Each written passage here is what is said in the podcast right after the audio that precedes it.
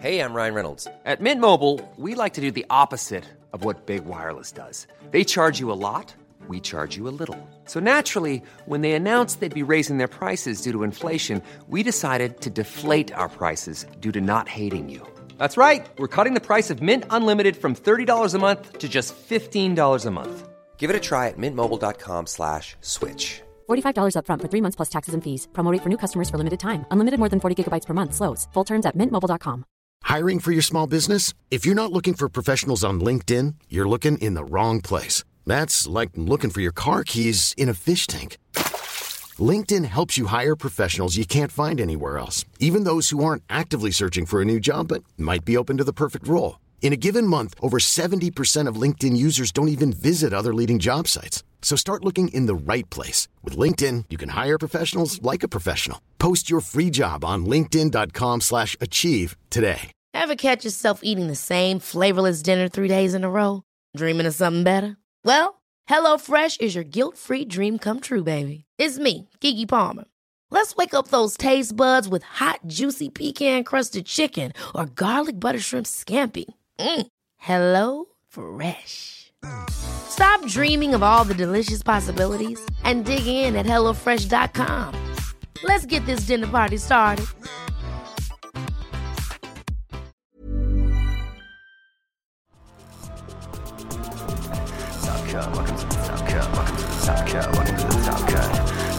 Welcome to the Top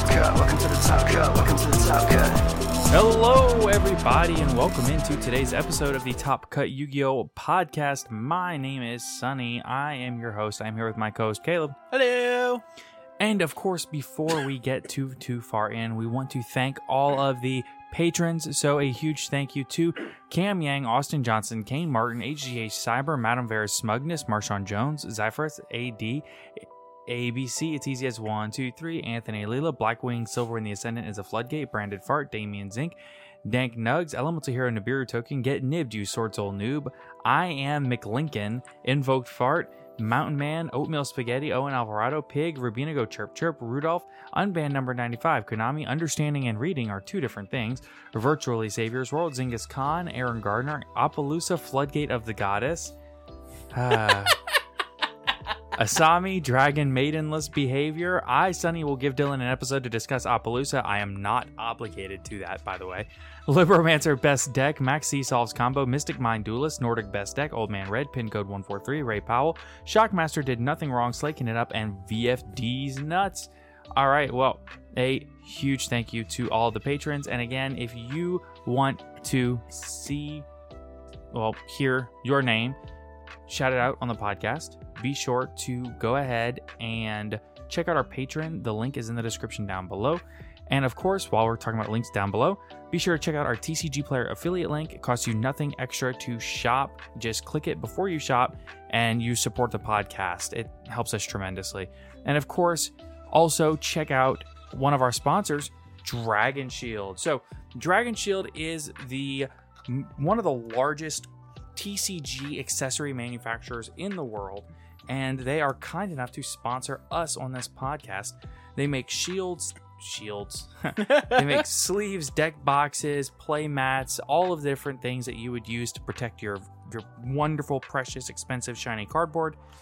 And I absolutely recommend checking them out. Just click the link in the description down below, and it will cost you nothing extra to support us, just like the TCG link. And you can get this awesome shuffle sound like this. I'm not the best at it, but you get the point.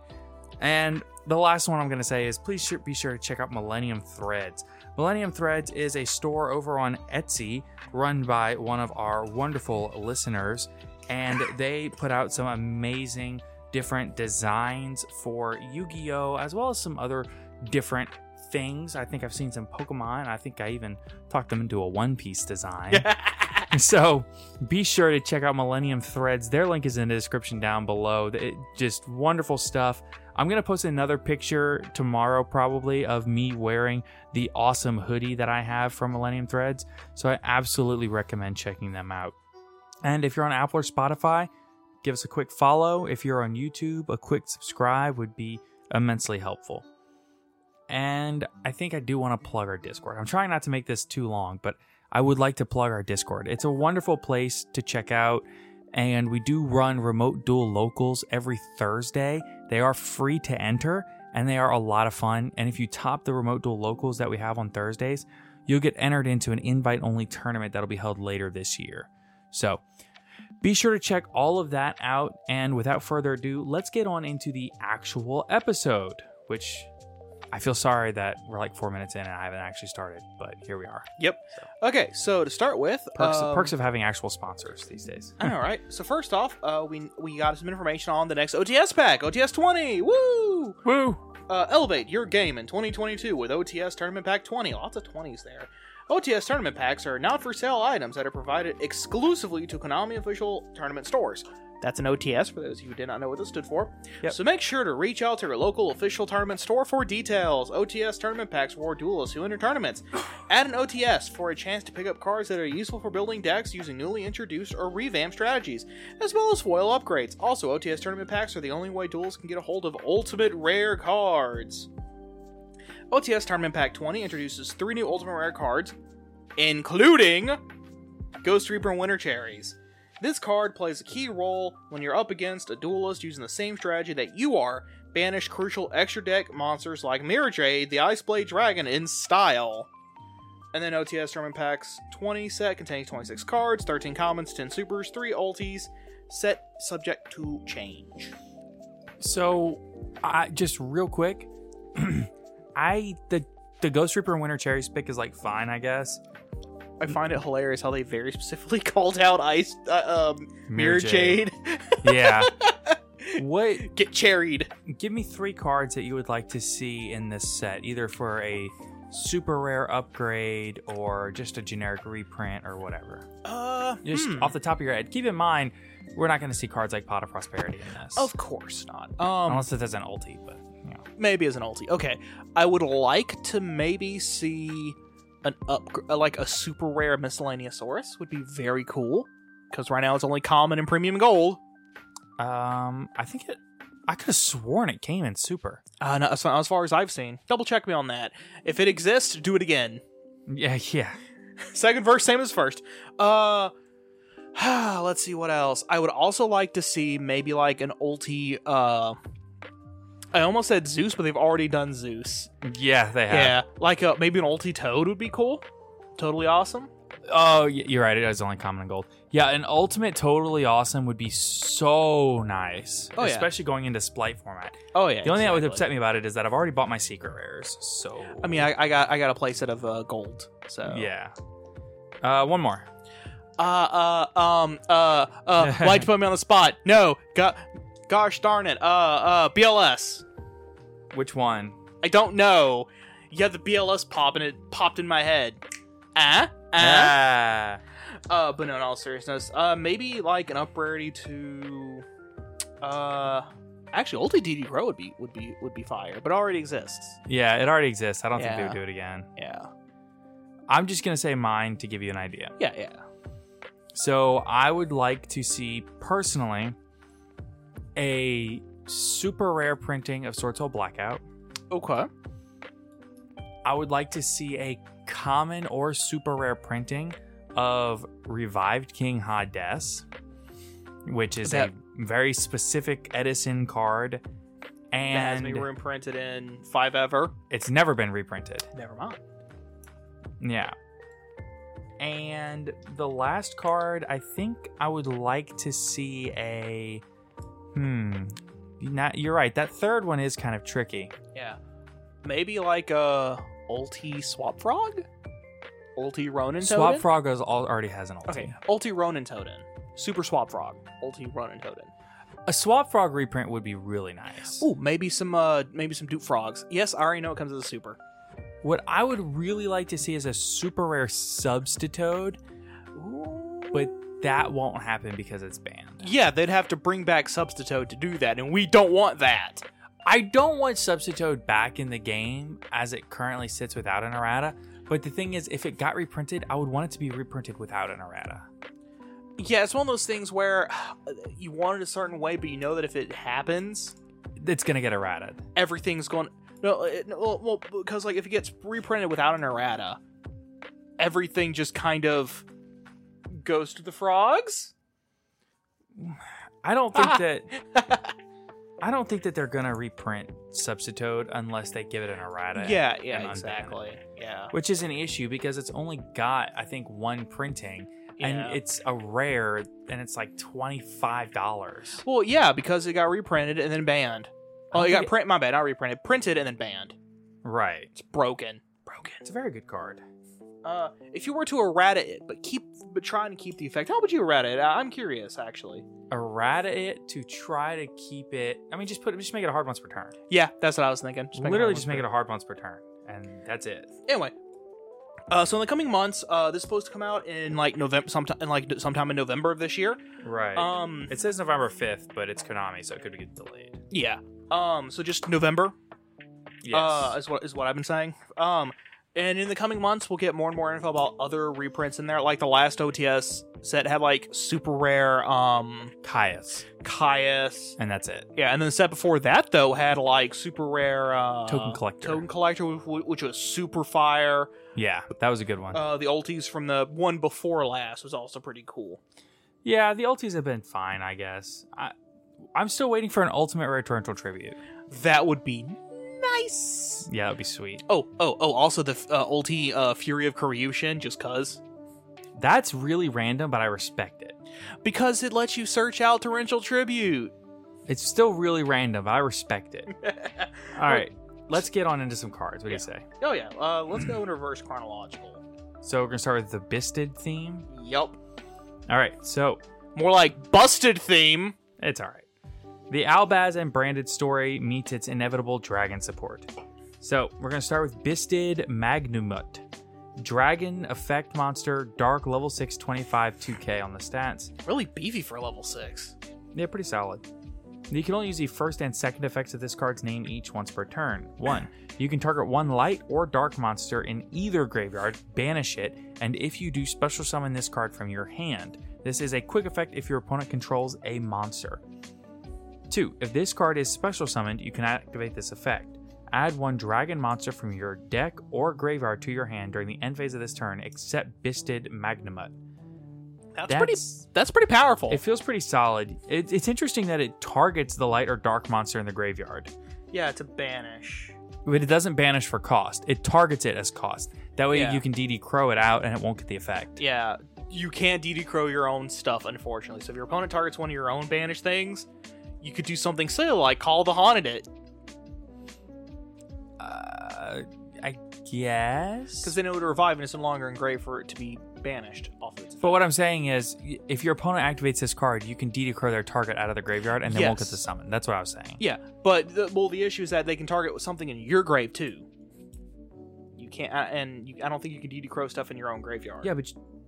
Oh, I see what you're saying. You can target light or dark monster in either graveyard, and you can't. I don't think you can. So it can also be used as an interruption. Oh, that's interesting. I didn't even notice that. But it can only be used. It's only a quick effect if your opponent already controls something. It has to control a monster already. Interesting. Yeah. Okay. Next up, we have Bisted Saranir, Dragon level 6 Dark 25 2000, exact same stats. You can only use the first and second effect of this card's name each once per turn. 1. You can target a light or dark monster out of the graveyard, banish it. Oh, literally the exact same effect. Yes. If this card is sent to the graveyard, you can send a Bisted monster except itself or a branded spell or trap from deck to graveyard. Interesting. Next we have Bisted Druid Worm. Same type and stats, Dragon Dark, level 6, 25, 2k. You can only use first and second effects of this card's name each once per turn.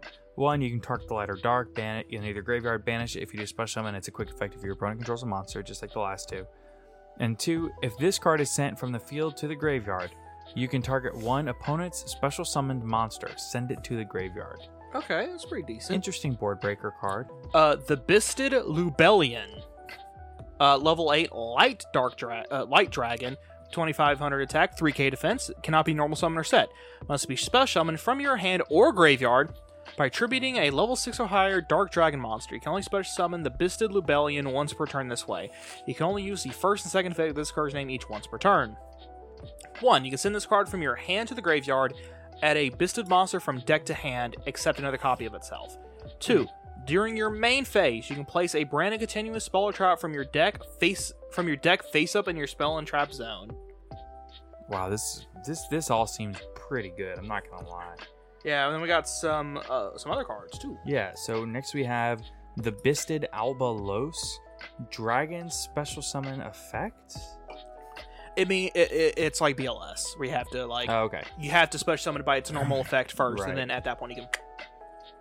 Right. Okay. Light, level 12, 3,500 attack, 3,500 defense.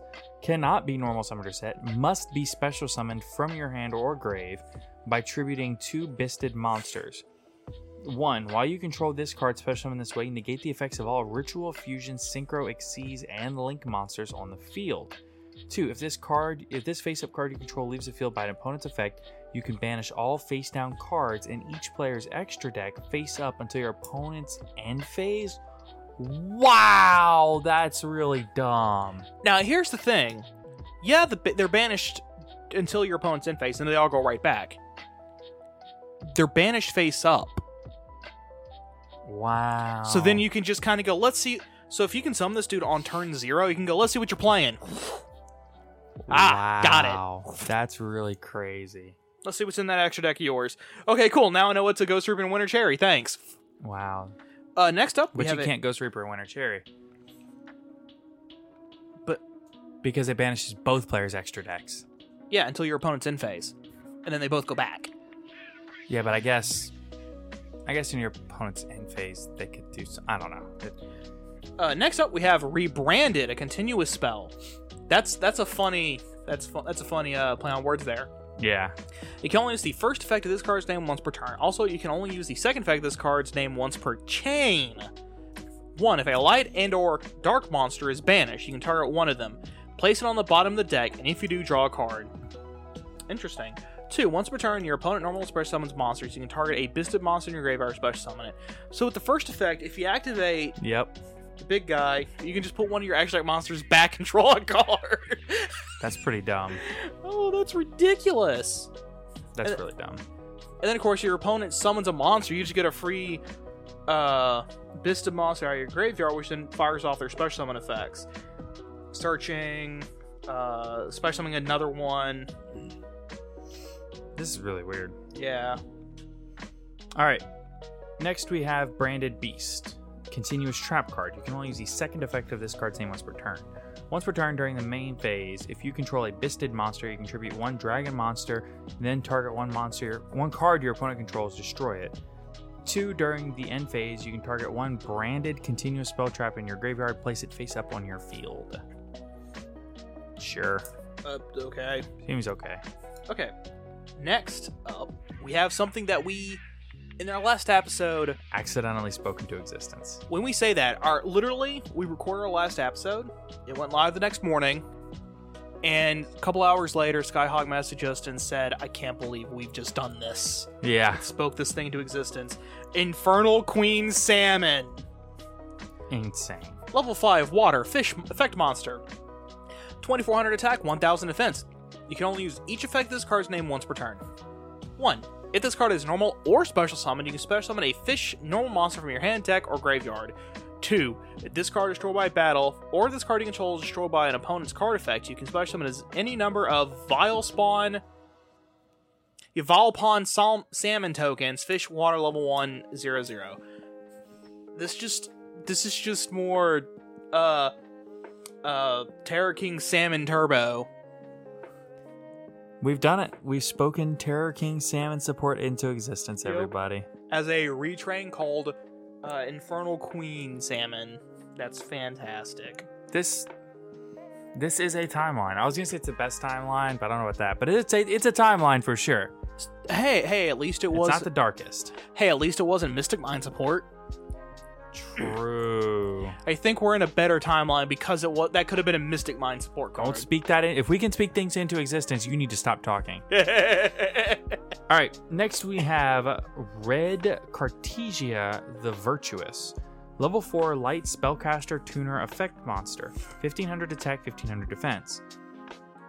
So if you're following, it's got the exact same typings and stats and everything as Dogmatica Ecclesia and Incredible Ecclesia. There's also a bunch of other stuff that has to do with her kanji name, which is all in the notes under at the bottom of the Yu-Gi-Oh! Organization page.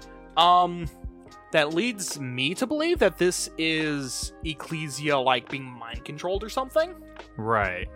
It's the same kanji as both Dogmatica Ecclesia and Incredible Ecclesia, as well as Condemned Maiden and Saint Joan. But it looks to be playing on a Latinized name of somebody, a famous philosopher. The one that said, I think, therefore I am. Descartes. Yeah. And I have a funny joke about that, actually. So it's a weird name. It's a weird play on a lot of different things, but this is how they translated it. Red Cartesia the Virtuous. So... like I said, light level 4 spellcaster tuner effect monster, 15/15 on the stats. You can only use the first, second, and third effect of this card's name each once per turn. 1. If you have Fallen of Albaz on your field or in your graveyard, you can special summon this card from your hand. 2. During the main phase, quick effect, you can special summon one level 8 or higher fusion monster from your extra deck using monsters from your hand or field as fusion material. 3. During the end phase, if a fusion monster or monsters was sent to your graveyard this turn, you can add this card from your graveyard to your hand. This feels really good. It really does. This feels really good. I could be crazy. But... Okay, so real quick. Okay, let me hear the joke. I know you want to tell it. Okay. A horse walks into a bar and orders a pint. The bartender asks... if the horse thinks he's an alcoholic because all the alcohol he drinks. The horse says, I don't think so, and poofs out of existence. This is a joke on Rene Descartes' classic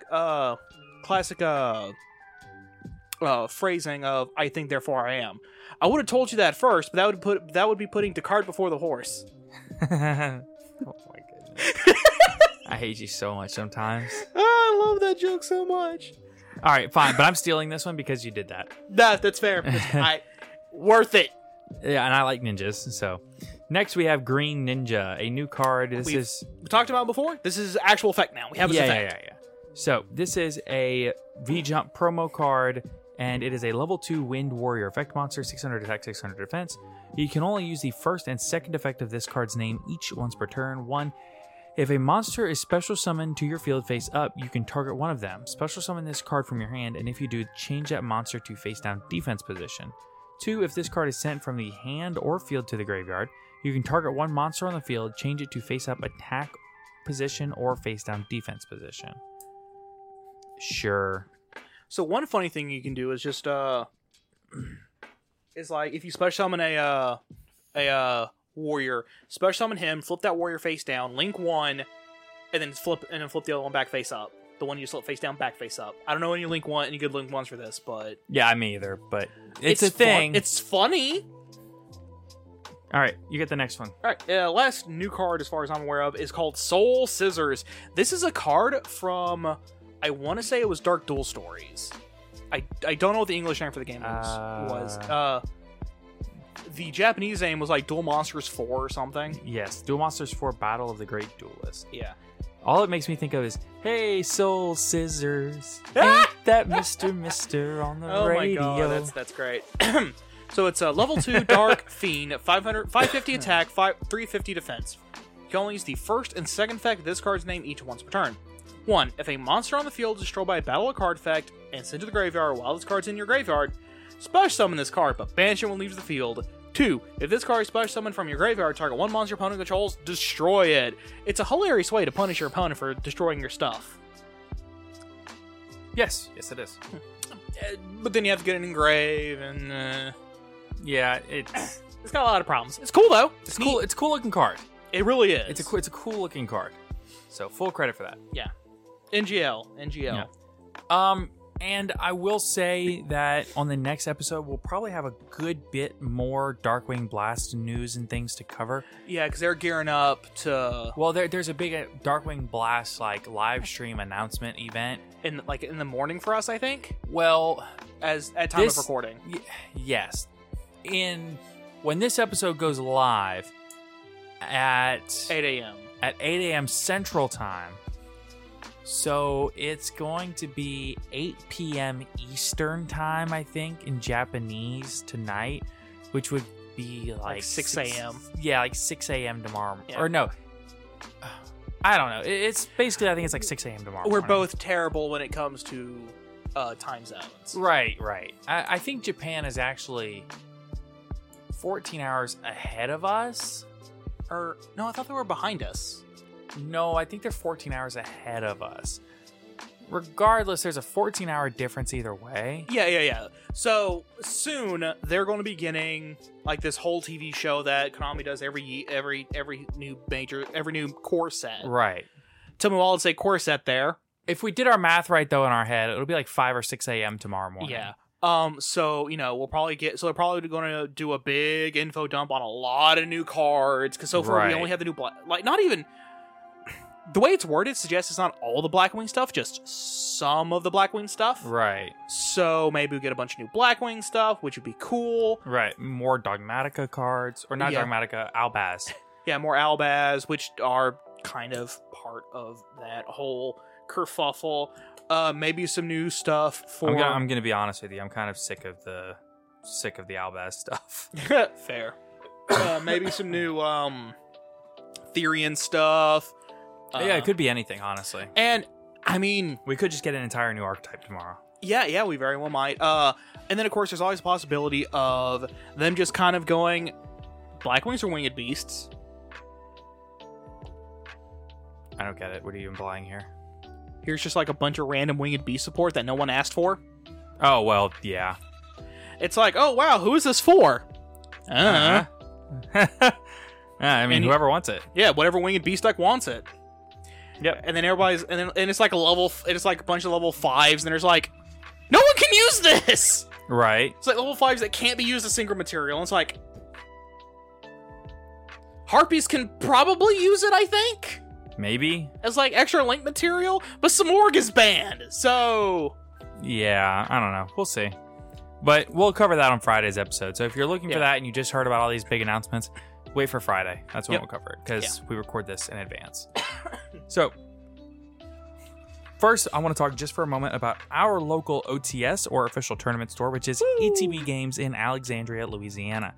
ETB Games does sponsor the show. They are kind enough to do that, and they are your one-stop shop for all of your card game needs. You can find everything that you need there for Yu-Gi-Oh!, Magic the Gathering, Pokemon, Digimon, or whatever you are playing. Sleeves, deck boxes, binders, playmats, they have all of that and more, as well as everything that you need for all of your tabletop card gaming or tabletop gaming needs, such as figurines, paint for the figurines, dice, big mats that you lay out over the table, the books, everything that you need for the games that you love. So if you are interested in anything like that, be sure to check them out. The link is in the description down below. And with that said, let's go ahead and get back on into the episode. So we want to talk about some freeform jazz. Sorry, funny joke. Anyway, continue. It was a joke. I don't know if it was funny, but it was a joke. So we want to talk about the card game as a whole. So Yu-Gi-Oh! Is a game that we love to a fault. It is not just a hobby, but a passion for, I would say, both of us. And obviously, it would have to be for how dedicated we are to it, traveling all over the country and investing a lot of time, money, effort into not just the game, but also a whole podcast all about the game. So I want whoever's listening to know, especially if you're working at Konami, so you don't hate us. I want anybody to know that this criticism that we're giving, as well as ideas, come not from a place of, man, I'm so mad at the game. It's not that. This comes from a place of love. It could be listen, the game's great and all, could be better. Right. So these are some changes that we would like to see made from less of a gameplay side, because I actually like where the game is at right now gameplay-wise, and more of a corporate change, more changes as far as how Konami structures maybe product releases, how Konami structures their events, things like that. I think that there's things that Konami can do to very much improve the experience of the players. Now, first I want to say up front, we're not really going to be talking about the delays because that's really not something they can control. Right. So that, unfortunately, yeah, it sucks that it happens, but it happens. It is what it is. It's something that's way out of their control. Right. Absolutely.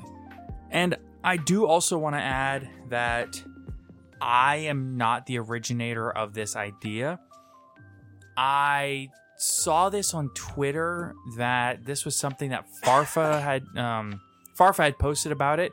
He had posted his Twitter, what are some changes that you would like to see in the game? And I think that it's worth discussing a little bit more in depth than a small Twitter post.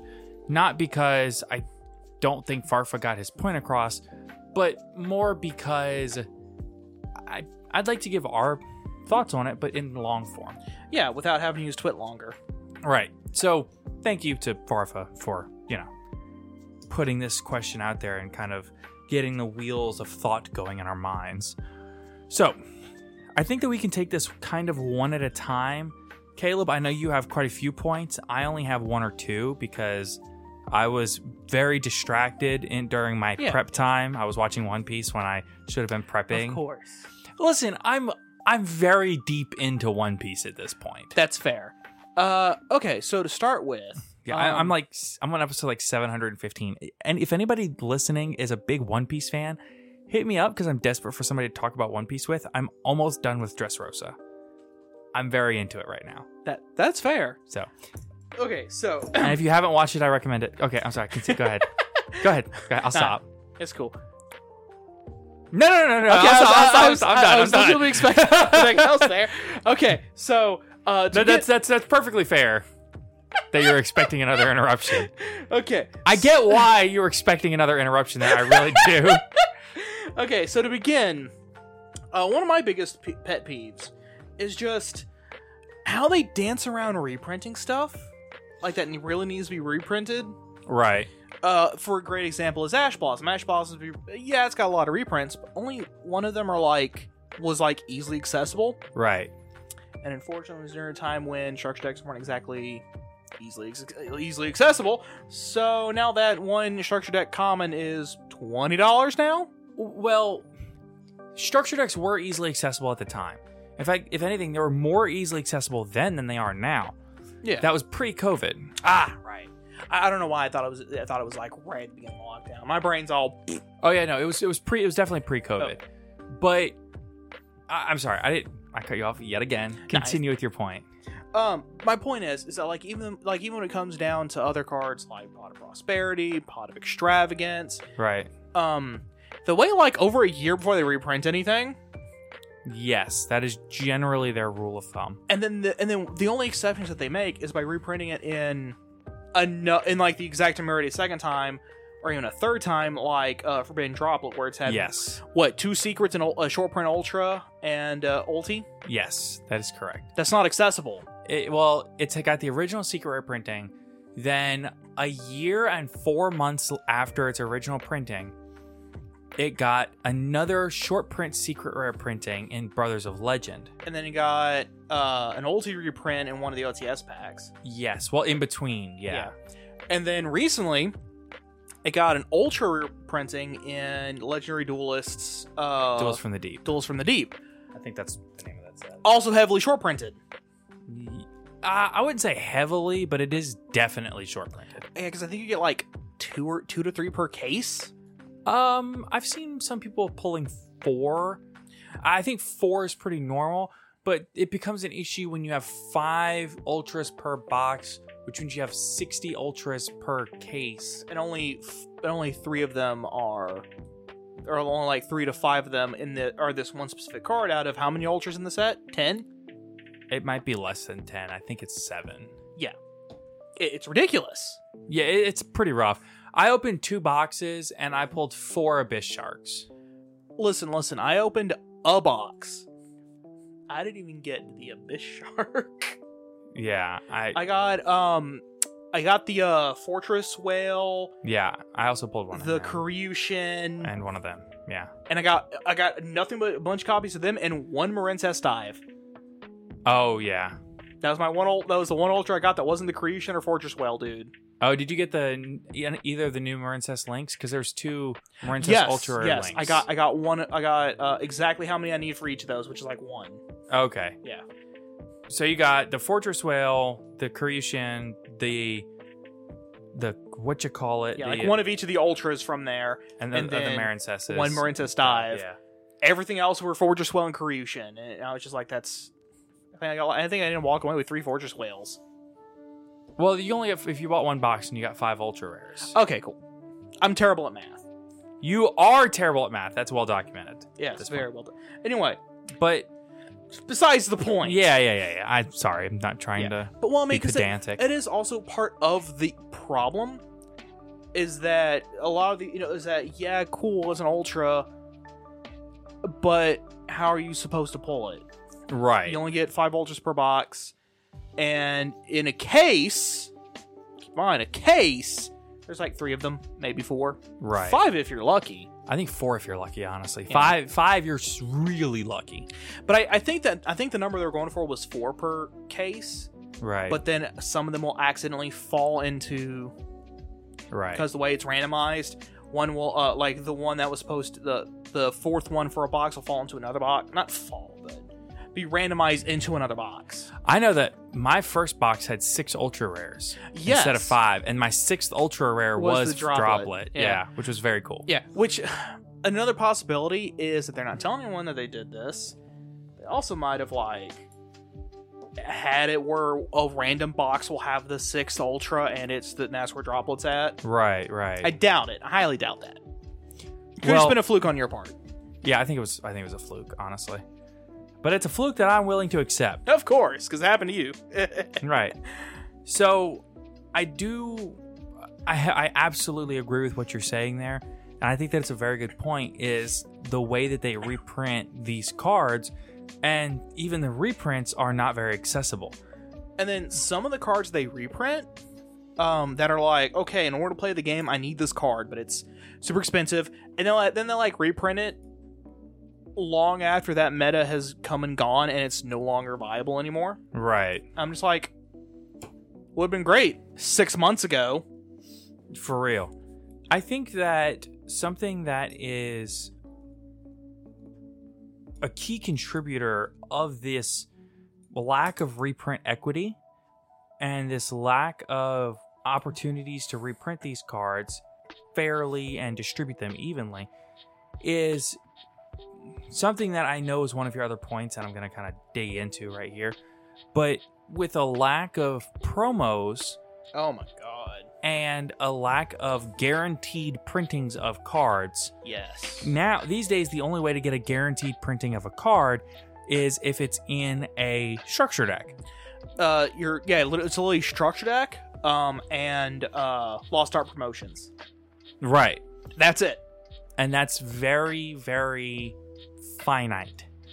I think that when you compare this to, say, 10 years ago, which I know is a long time ago, but if you look at the tins that would come out 10 years ago, they would come with 4 to 5 promos. Yeah, of course, the 10, whatever was on the 10 would come as a promo in there, but then you get like 4 other random, quote-unquote, they seemed random at the time, cards, but it was stuff like one of them had like Trigodia and Vayu, right, and stuff like that. I think Vayu may have been another way that you could get promos, which are special editions. Yes, special editions, and then there are also the jump promos, which the TCG, as far as I remember, doesn't get anymore either.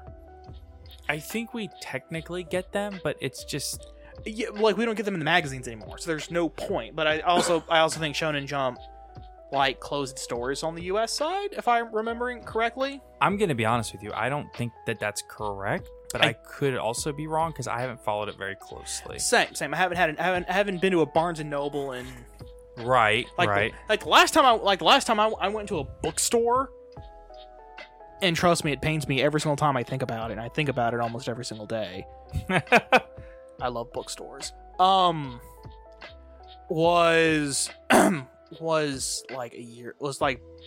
a year ago at this point. Really? And before that was like 3 years. Honestly, it may have been pre-COVID. No, it was not. Oh, okay. Yeah. I was in Shreveport for... I remember that. Yes. I remember when that happened, actually. Yeah. And I think I bought a couple of mangas from there. Right. Because we were on a tight... Our budget was like $20.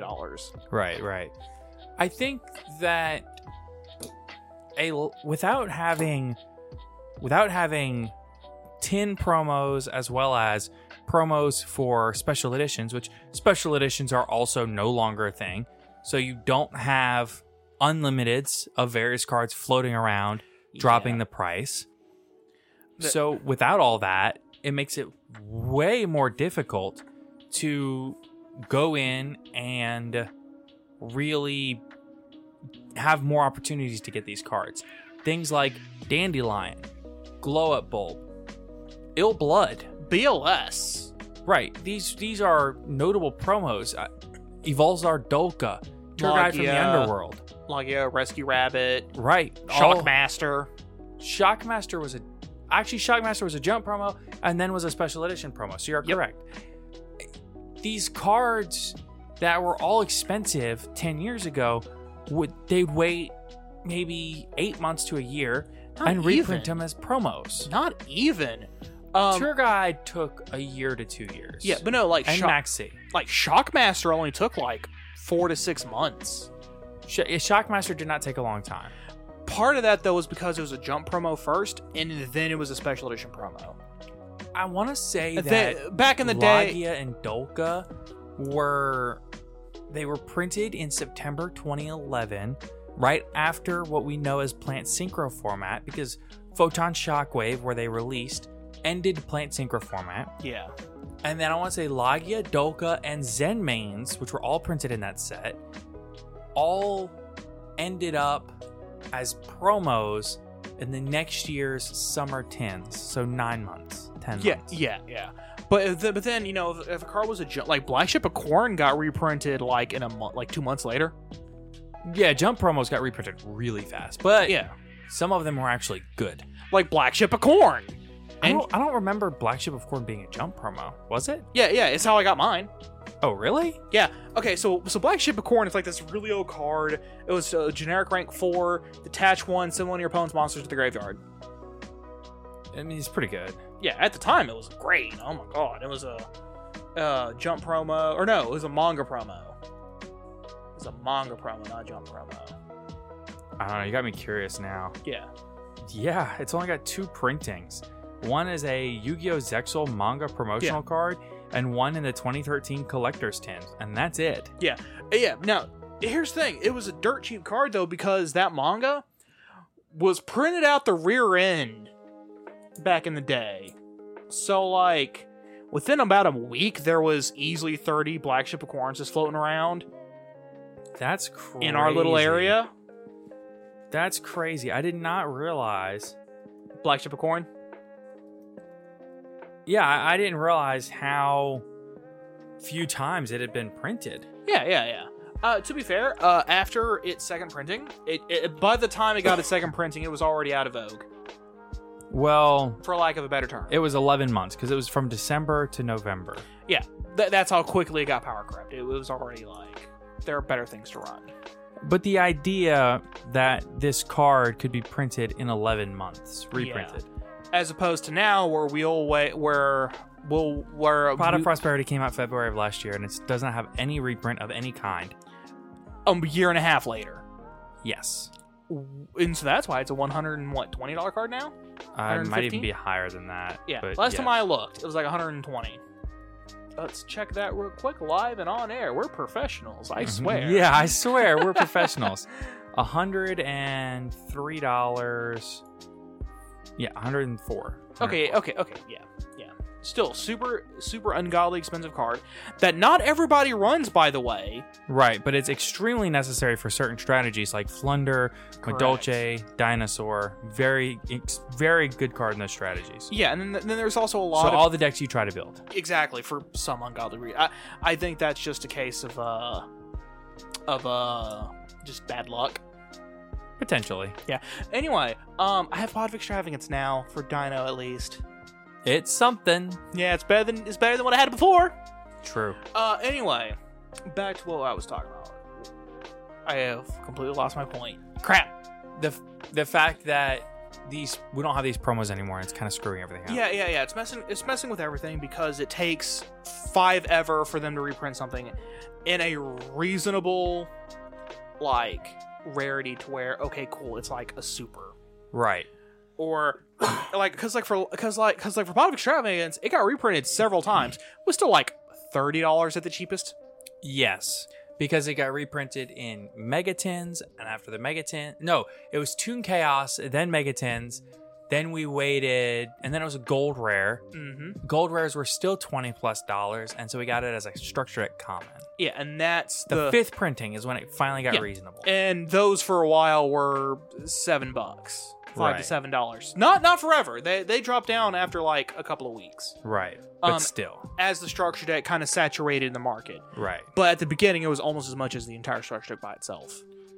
Here's my thing. I think that if they could... They don't have to reprint these cards after 4 months.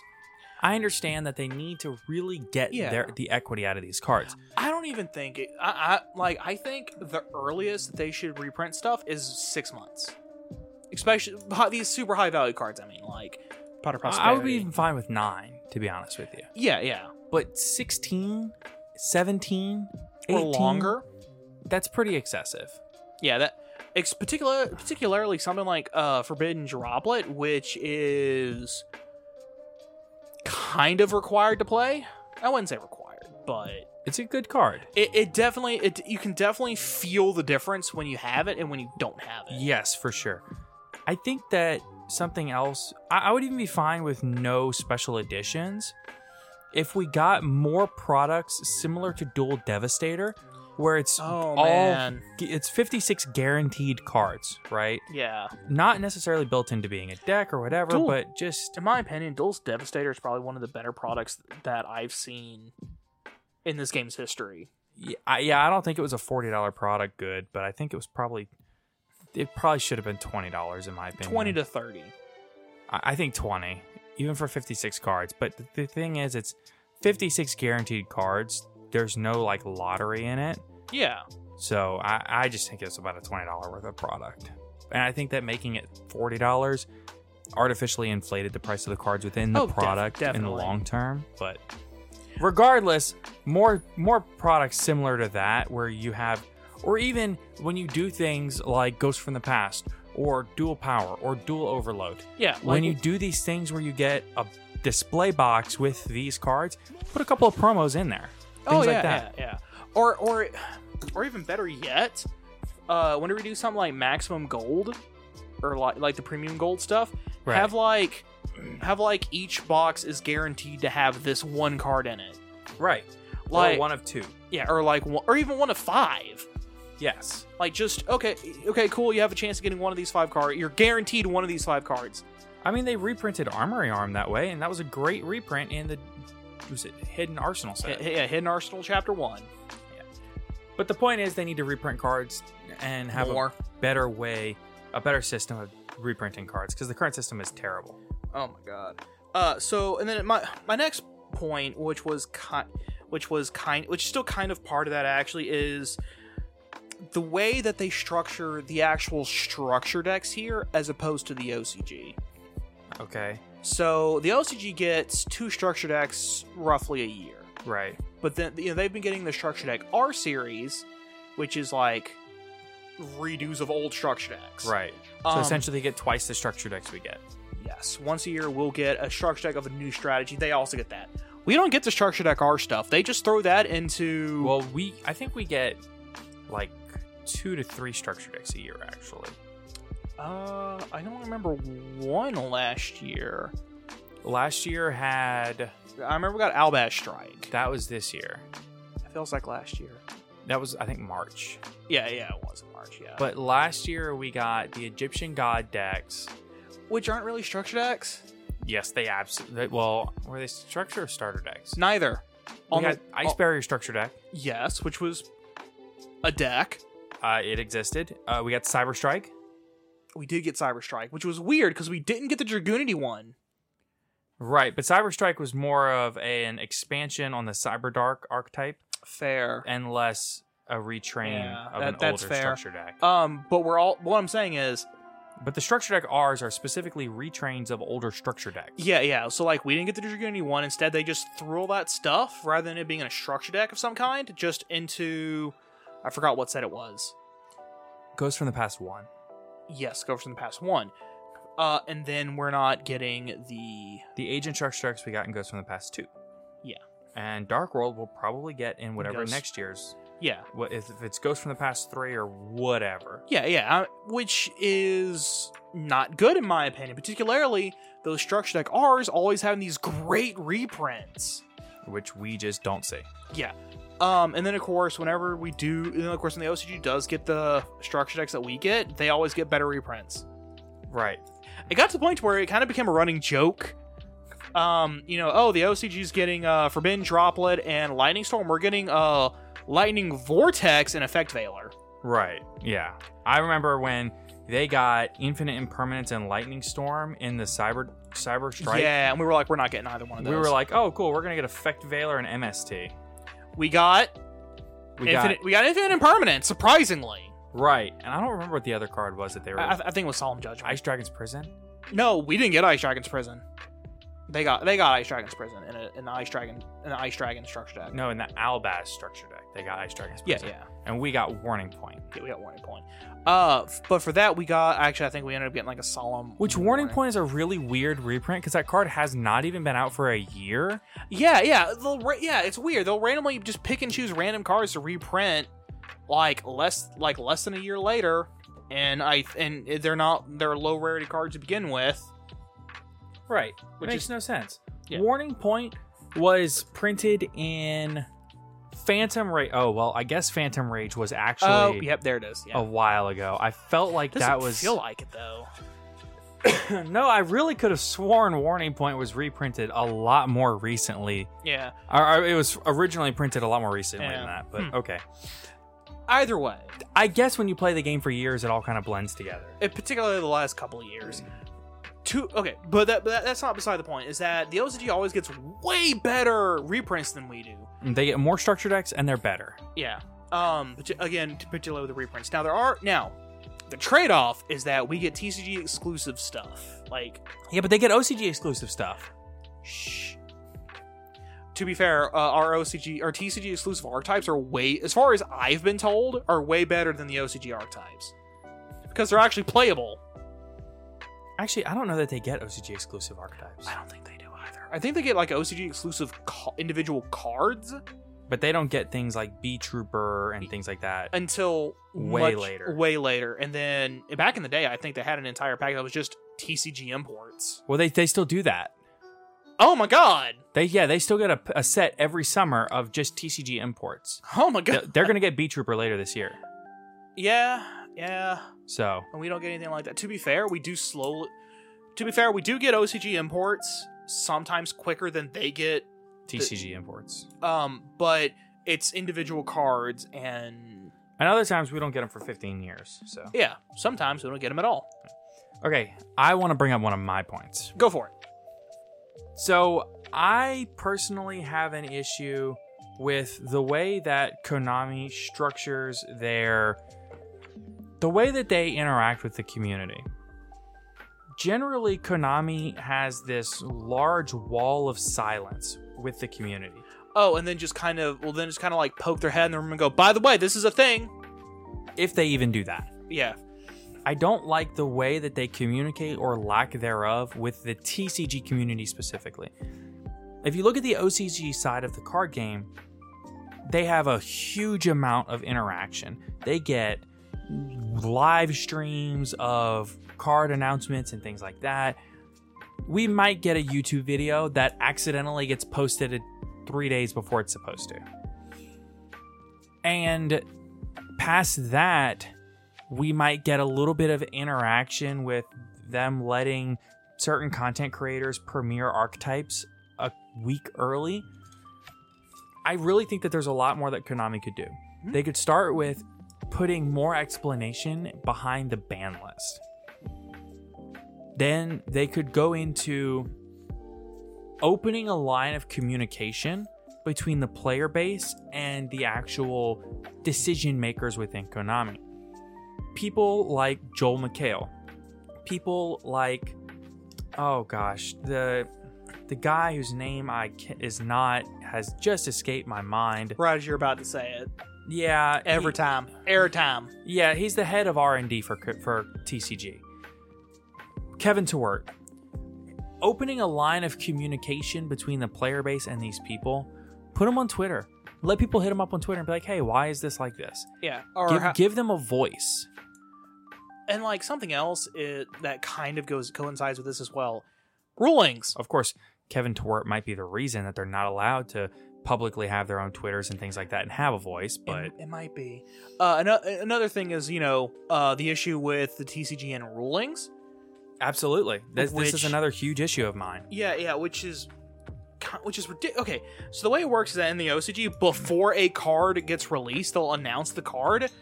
And then they give a whole set of rulings around that card, right? That could come up. Yes, and they put all of these rulings into a massive rulings database. So, if I'm ever curious how Alpha Master of Beasts would interact with whatever, I can just go on. If I was in the OCG, I could just go onto the website, type in Alpha Master Beasts, click enter, click on the card, and it'll bring up every ruling that has to do with Alpha Master Beasts. Correct.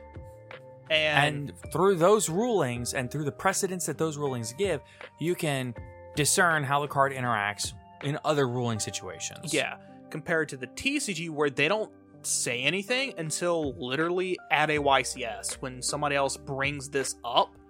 Yes, and you have to ask the head judge at the event, and that's when you get a ruling. And then the ruling might completely change how that card functions altogether. Right. A prime example of this is back when number 25 Leviathan Dragon first came out. Number 17. Thank you. Leviathan Dragon first came out. His whole if I detach Songan, do I get a search? Number 25 is Utopia. Got the two mixed up. Utopia's 39. Who's number 25? I don't know. I'm gonna look this up real quick. Now I'm curious. I bet I can get there first. Anyway. Probably.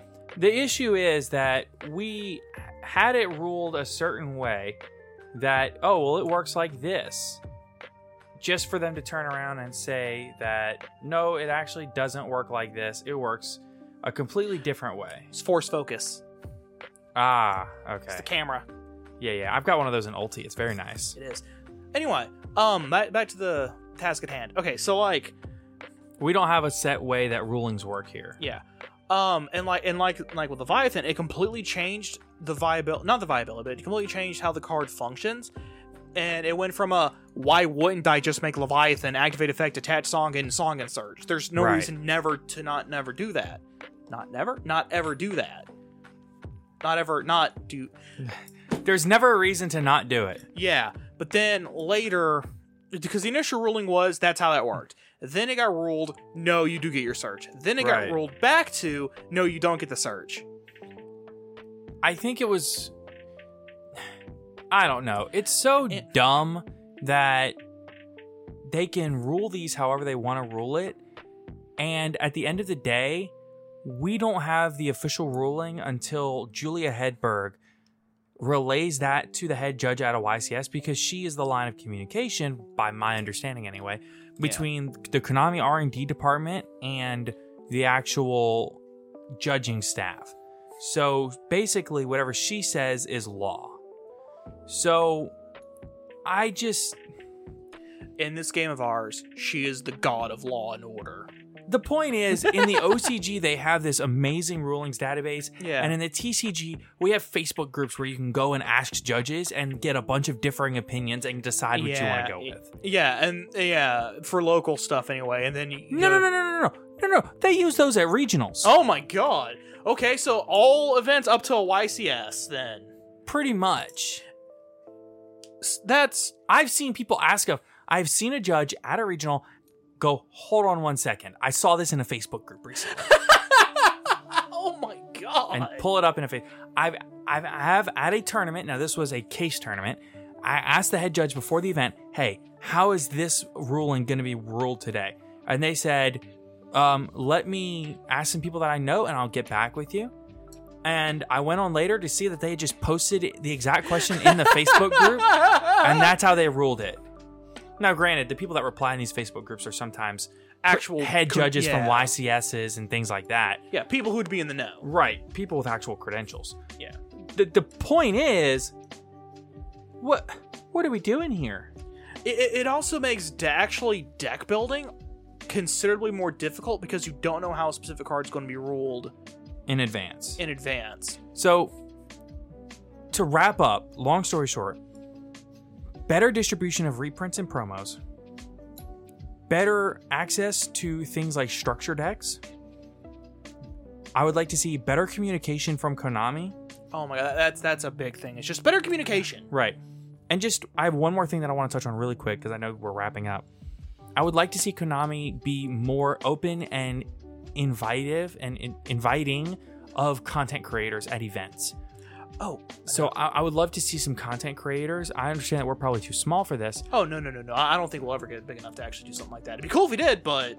The point is, I would like to see content creators like NBT, like Simo, who I know are blacklisted by Konami because Konami's dumb, but things like people like that, people like MST.TV, people like Distant Coder. I would like to see these content creators get invited into behind the scenes of a YCS. I want to see these content creators be brought in as announcers for a YCS. I would love to be brought in to do commentary for a YCS. I'd rather do that than play in the event, I think. I think that these are things that Konami could do to improve their relations with the community rather than have this great big wall of silence. Something else that I would like, by the way, that is also just kind of part of communication. Give us a month in advance on... ban lists. Oh, and even a set date on a ban list. And it doesn't have to be, it'll be on this exact date 6 months out. Even just we should have within the next week, like a month in advance of when it's supposed to go into effect. Absolutely. To have a ban list that goes into effect 3 days after it gets announced, which is the weekend of multiple nationals, that is, in my opinion, unacceptable. Congratulations, you have 2 days to completely redo your decks. Yes, which happened this past ban list. They had multiple European Nationals events happening that weekend and then turned around and had announced a ban list on, I think they announced the ban list Thursday or Friday. Didn't say anything that was on it. It takes effect Monday. Actually, I think it might have been announced Monday or Tuesday and took effect that day. Yeah, basically, the people who are in these events had 3 days notice, right, to completely rebuild their decks in some cases, which is just dog water in my opinion. And even if you're just going to do, okay, cool, I'll just switch out this card for another card that kind of something similar, you have 3 days to get the card. Good luck. Yeah, if your local doesn't have it or one of your friends, you're not getting it. Yeah, it's really unacceptable the way that they do the ban list. So. But I think that also falls under clear and effective communication. Yes. You know? I didn't even preface that with, this is all just part of communication. So, at the end of the day, these are just some changes that we would like to see going forward. But we would like to know, what are some changes that you would like to see going forward? So that'll be the podcast question of the day. I want to know what you, the player base, would like to see from Konami going forward. So with all that said... Please, thank you everybody so much for listening to today's episode. Be sure to check out our Patreon, our TCG Player affiliate link. Be sure to check out our Dragon Shield affiliate link.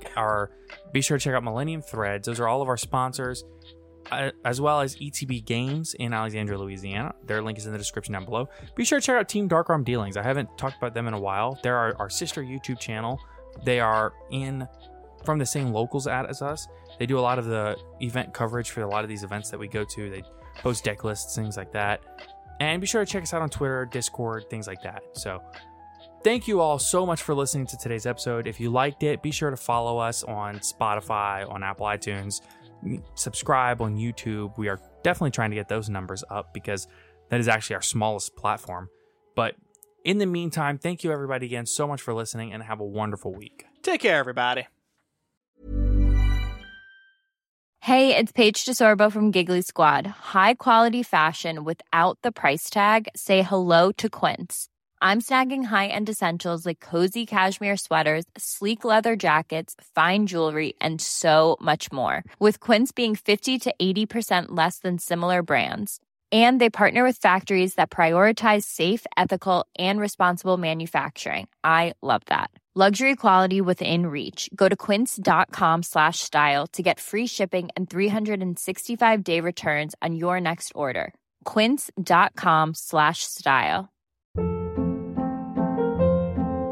Hold up. What was that? Boring. No flavor. That was as bad as those leftovers you ate all week. Keke Palmer here. And it's time to say hello to something fresh and guilt-free. HelloFresh. Jazz up dinner with pecan-crusted chicken or garlic butter shrimp scampi. Now that's music to my mouth. HelloFresh. Let's get this dinner party started. Discover all the delicious possibilities at HelloFresh.com.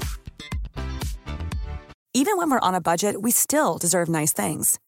Quince is a place to scoop up stunning high-end goods for 50 to 80% less than similar brands. They have buttery soft cashmere sweaters starting at $50, luxurious Italian leather bags, and so much more. Plus, Quince only works with factories that use safe, ethical, and responsible manufacturing. Get the high-end goods you'll love without the high price tag with Quince. Go to quince.com/style for free shipping and 365-day returns.